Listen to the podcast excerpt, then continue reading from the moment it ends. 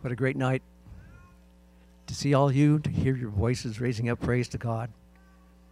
It's always moving, always moving. Briefly tonight, we're going to look at God's Word, what He says about Himself and what He says about His Son, what He says about us. We start in Isaiah 9 6 through 7. For to us a child is born, to us a son is given and the government shall be upon his shoulder, and his name shall be called Wonderful Counselor, Mighty God, Everlasting Father, Prince of Peace. Of the increase of his government and of peace there will be no end on the throne of David and over his kingdom, to establish it and to uphold it with justice and with righteousness from the time this time forth and forevermore. The zeal of the Lord of hosts will do this. Please pray with me. Father God, tonight, as we gather here with our brothers and sisters, we rejoice in the birth of our Lord and Savior, Jesus Christ. We thank you, our great and glorious triune God, for the gift of salvation and for our adoption into the family of God.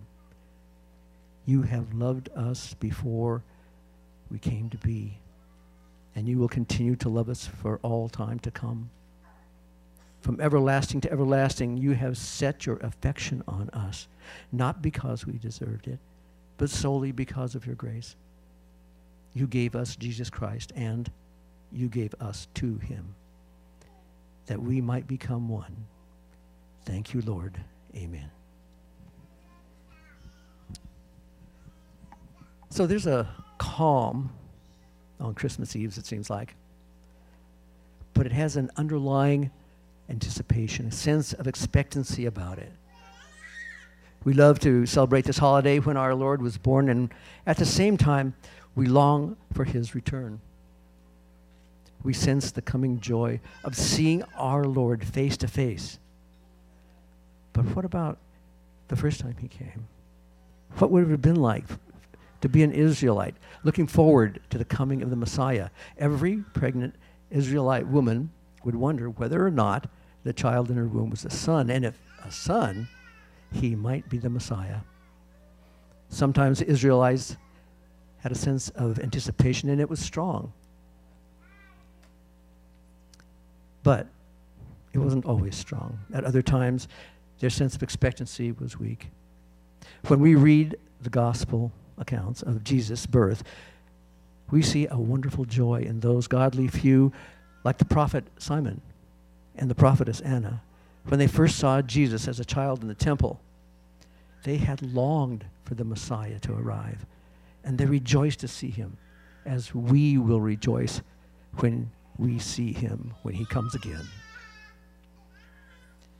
In this place of rest and expectancy, I would like us to consider three things the magnitude of this event, the supremacy of the God man Jesus, and the glory of God's gift.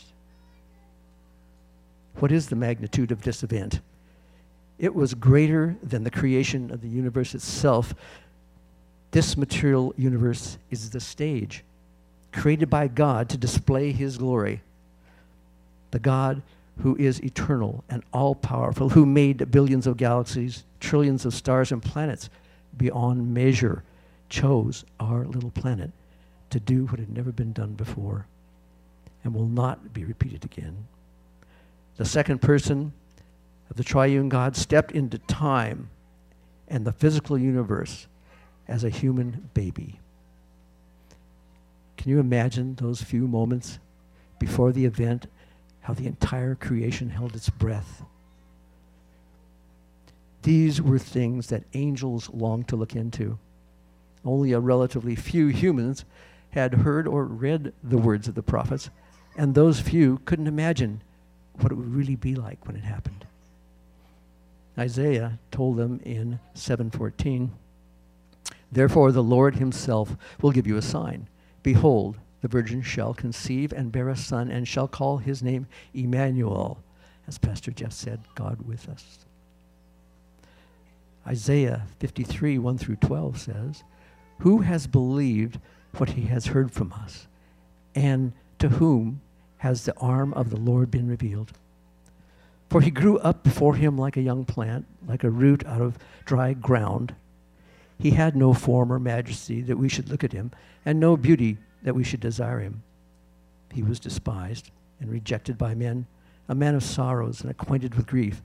And as one from whom men hide their faces, he was despised and was esteemed, they esteemed him not. Surely he has borne our griefs and carried our sorrows, yet we esteem him stricken, smitten of God, and afflicted.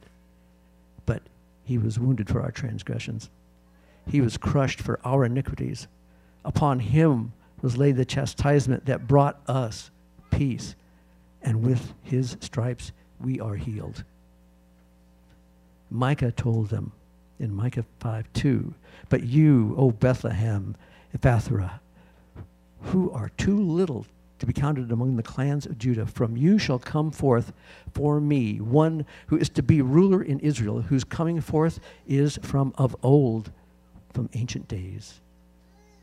Zechariah 9 9 says, Rejoice greatly, O daughter of Zion. Shout aloud, O daughter of Jerusalem. Behold, your king is coming to you, righteous, and having salvation is he, humble and mounted on a donkey, on a coal, the foal of a donkey.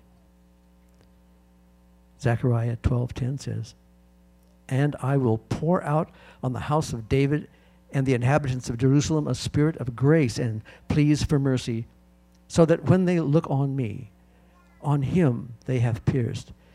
They shall mourn for him, as one mourns for an only child, and weep bitterly over him, as one weeps over a firstborn. Many prophecies, many prophecies have happened. The prophecies about the Messiah were given to Israel. Some scholars believe that there are more than 300 prophecies. They're talking about Jesus in the Old Testament. Yet, even Jesus' own disciples couldn't understand what had happened until after Jesus had been raised. The life, death, and resurrection of Jesus Christ is the nexus of all time, all history, and of all physical and spiritual universe. Everything that we know is oriented to and measured by this event.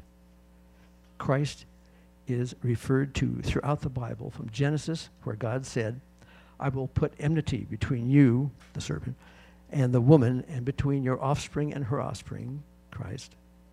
He shall bruise your head, and you shall bruise his heel.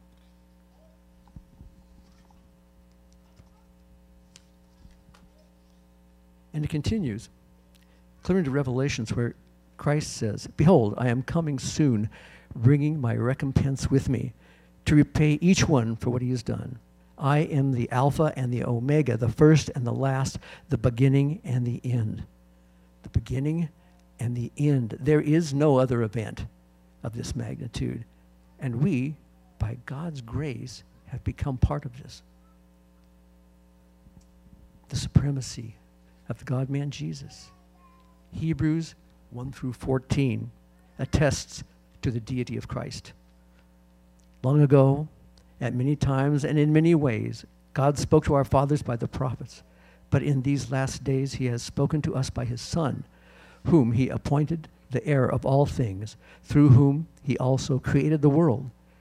He is the radiance of the glory of God and the exact imprint of his nature. And he upholds the universe by the word of his power. After making purification for sin, he sat down at the right hand of the majesty on high, having become as much superior to angels as the name he has inherited is more excellent than theirs. For to which of the angels did God ever say, You are my son, today I have begotten you? Or again, I will be to him a father, and he shall be to me a son. And again, when he brings the firstborn into the world, he says, Let all God's angels worship him.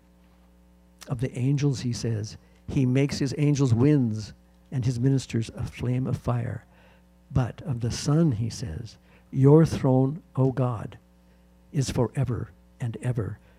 The scepter of righteousness is the scepter of your kingdom.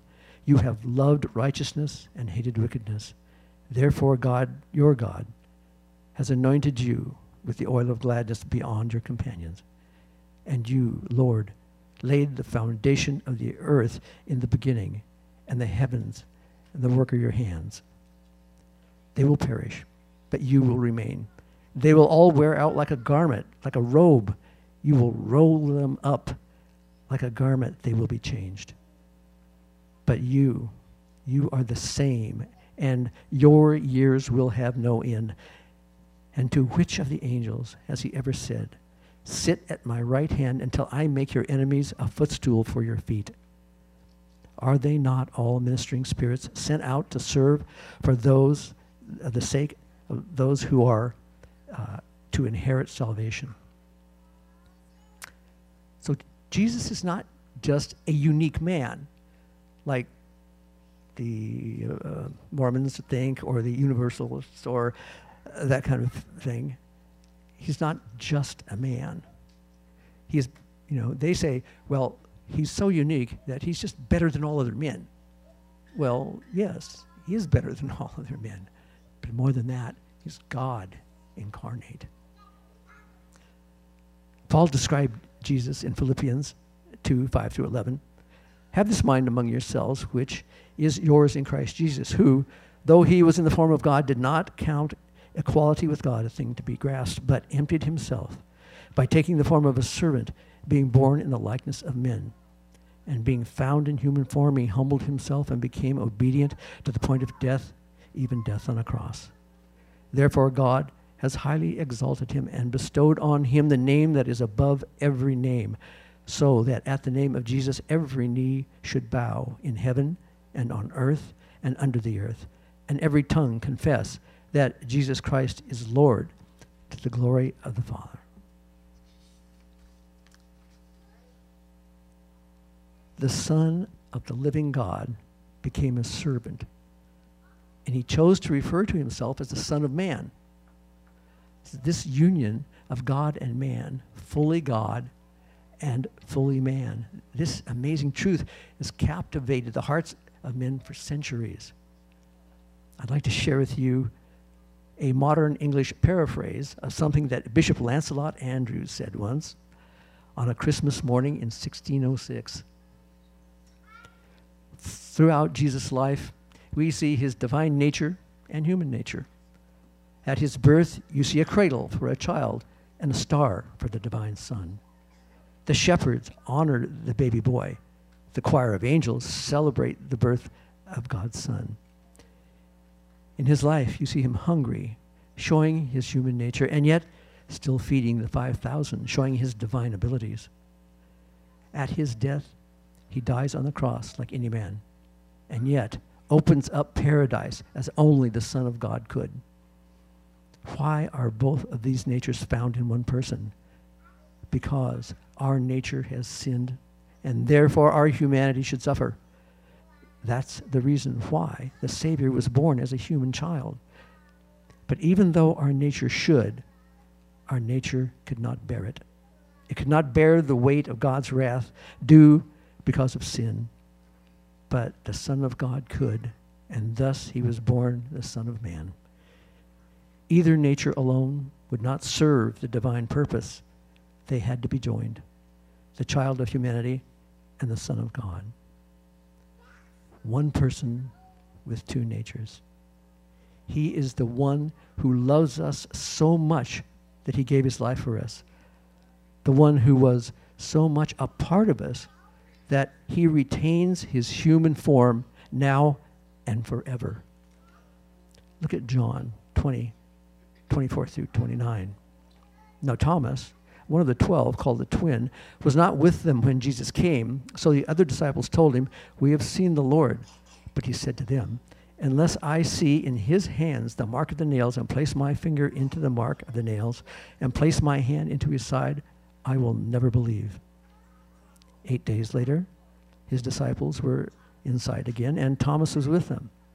Although the doors were locked, Jesus came and stood among them and said, Peace be with you. Then he said to Thomas, Put your finger here and see my hands, and put out your hand and place it in my side. Do not disbelieve, but believe. And Thomas answered him, My Lord and my God. And Jesus said to him, Have you believed because you have seen me? Blessed are those who have not seen and yet have believed. After his resurrection, Jesus was seen by his disciples. He talked with them, he ate with them. He, they touched him. He was there. And then he ascended into heaven with a glorified body, and now he sits in God's presence in his humanity. And he will return, the scripture says, in the same way as you saw him going to heaven in his humanity. In Acts 1 9 through 11, says, And when he had said these things, as they were looking on, he was lifted up, and a cloud took him out of their sight. And while they were gra- gazing into heaven as he went, behold, two men stood by them in robes and said, Men of Galilee, why do you stand looking into heaven? This Jesus, who was taken up from you into heaven, will come in the same way as you saw him go into heaven. Even in his glorified body, he keeps the appearance of a servant, acting as a mediator between God and us. As a certainty, he took up a body and he's keeping it. And to add to his blessing for us, Paul says in Philippians 3 20 through 21, our citizenship is in heaven. And from it we await a Savior, the Lord Jesus Christ, who will transform our lowly body to be like his glorious body by the power that enables him even to subject all things to himself. How, how amazing is this? Jesus saves our souls, and then he provides us with a glorious body. 1 John 3 2 says, Beloved, we are God's children now, and what we will be has not yet appeared. But we know that when he appears, we shall be like him, because we shall see him as he is. Paul tells us in Corinthians 3 and 3 and 4 For you have died, and your life is hidden with Christ in God. When Christ, who is your life, appears, then you also will appear with him in glory. appear with him in glory. Think about it for a minute. It is so amazing. 2 Corinthians 4 17 through 18 says, For this light and momentary affliction is preparing us for an eternal weight of glory beyond all comparison, as we look not to the things that are seen, but to the things that are unseen. For the things that are seen are transient, but the things that are unseen are eternal. How marvelous is this? That we, poor, wretched sinners, are going to have the weight of glory. And not only to be saved and glorified, but to be one with the body of Christ for eternity. John 17, 22, 23 says, The glory that you have given me, I have given to them, that they may be one even as we are one, I in them and you in me, that they may become perfectly one, so that the world may know that you sent me and loved them even as you loved me. He loves us like he loved the Son.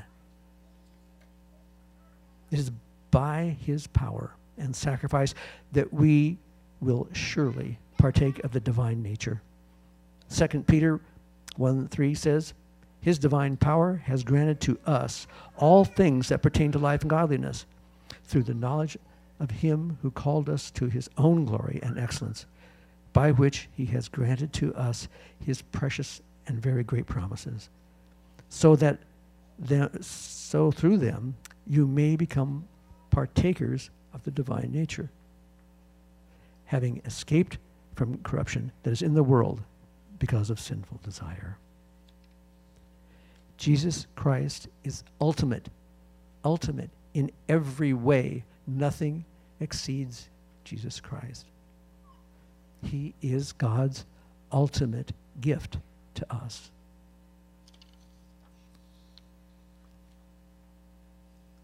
And the glory of this gift. How glorious is this gift? Among men in every society, people desire to give gifts to other people, generally to the people they love.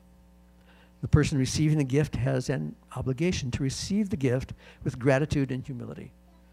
The person receiving the gift also feels an obligation to reciprocate a gift. We have that desire to give gifts, the obligation to receive them properly, and the obligation to reciprocate.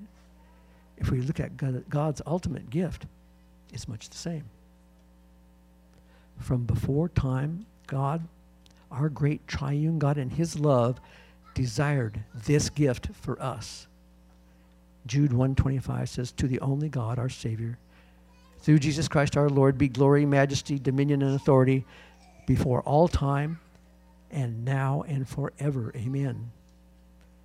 2 Timothy 1 9 says, God who saved us and called us to a holy calling, not because of our works, but because of his own purpose and grace which he gave us in Christ Jesus before the ages began. Corinthians 2 7 and 8. But we impart a secret and hidden wisdom of God, which God decreed before the ages for our glory. None of the rulers of this age understood this, for if they had, they would not have crucified the Lord of glory. The purpose of our Savior, his purpose, his goal, is to bring glory to God. Yet in that process, we mortal, sinful humans are called, saved, and swept up into this glory. And we have an obligation. We have an obligation to God. We have the greatest of all gifts. And we must receive that with humility and gratitude. It is the obligation of God's creation to give him all honor, praise, adoration, and glory that are due him, and solely because he is holy and the divine creator. How much more we owe him for Christ coming to save us and to bring us into his family. What an affront to God that anyone would refuse a gift like this. In 2 Corinthians 4 4, it says, In their case, the God of this world has blinded the minds of the unbelievers to keep them from seeing the light of the gospel of the glory of Christ, who is the image of God. So, what do we, mere humans, what do we have to give? What, what's going to please God? Romans 12:1 says, I appeal to you, therefore, brothers by the mercies of God to present your bodies as a living sacrifice, holy and acceptable to God, which is your spiritual worship. And in Corinthians 6:20 it says, "For you were bought with a price, so glorify God with your body." In Hebrews 13, 15, and 16, it says, Through him, then, let us continually offer up a sacrifice of praise to God. That is the fruit of lips that acknowledge his name. Do not neglect to do good and to share with what you have. For with such sacrifices, they are pleasing to God. We have an obligation to God to love Him, to obey Him, and to give Him glory. When all is said and done, all glory is God's alone.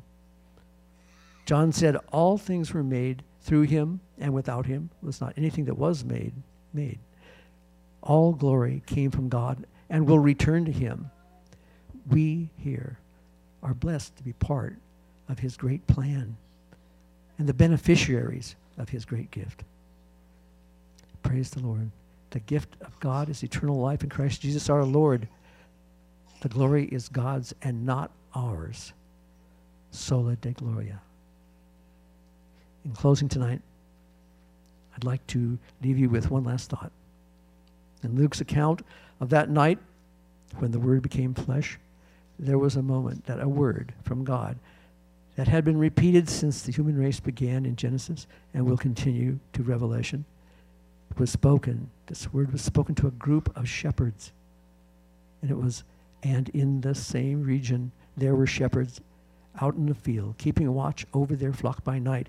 And an angel of the Lord appeared to them, and the glory of the Lord shone around them, and they were filled with great fear. And the angel said to them, Fear not. For behold, I bring you good news of great joy that will be for all people.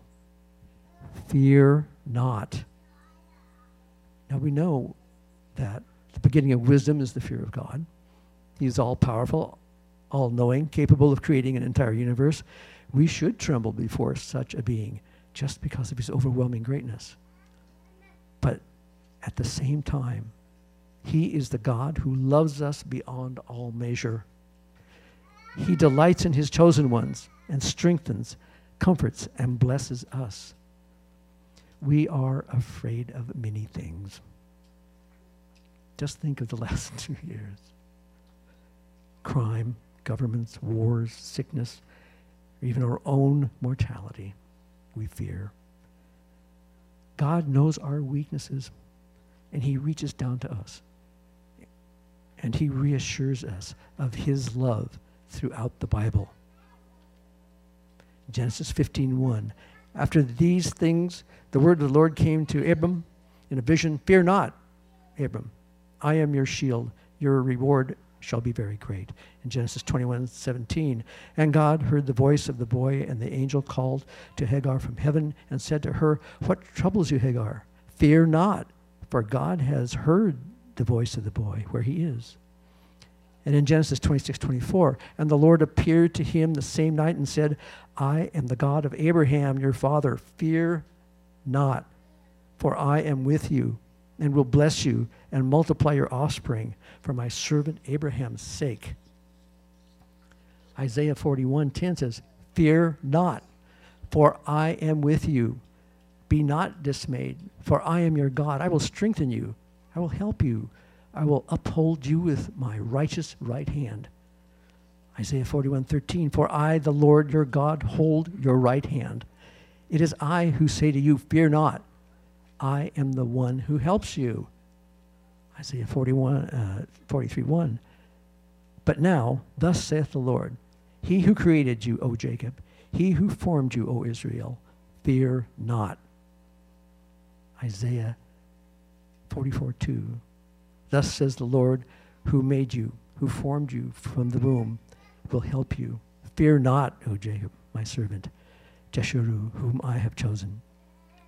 In Daniel 10 12, he says to me, Fear not, Daniel, for from the first day that you set your heart to understand and humble yourself before God, your words have been heard, and I have come because of your words. In Daniel 10 19, and he said, O man greatly loved, fear not.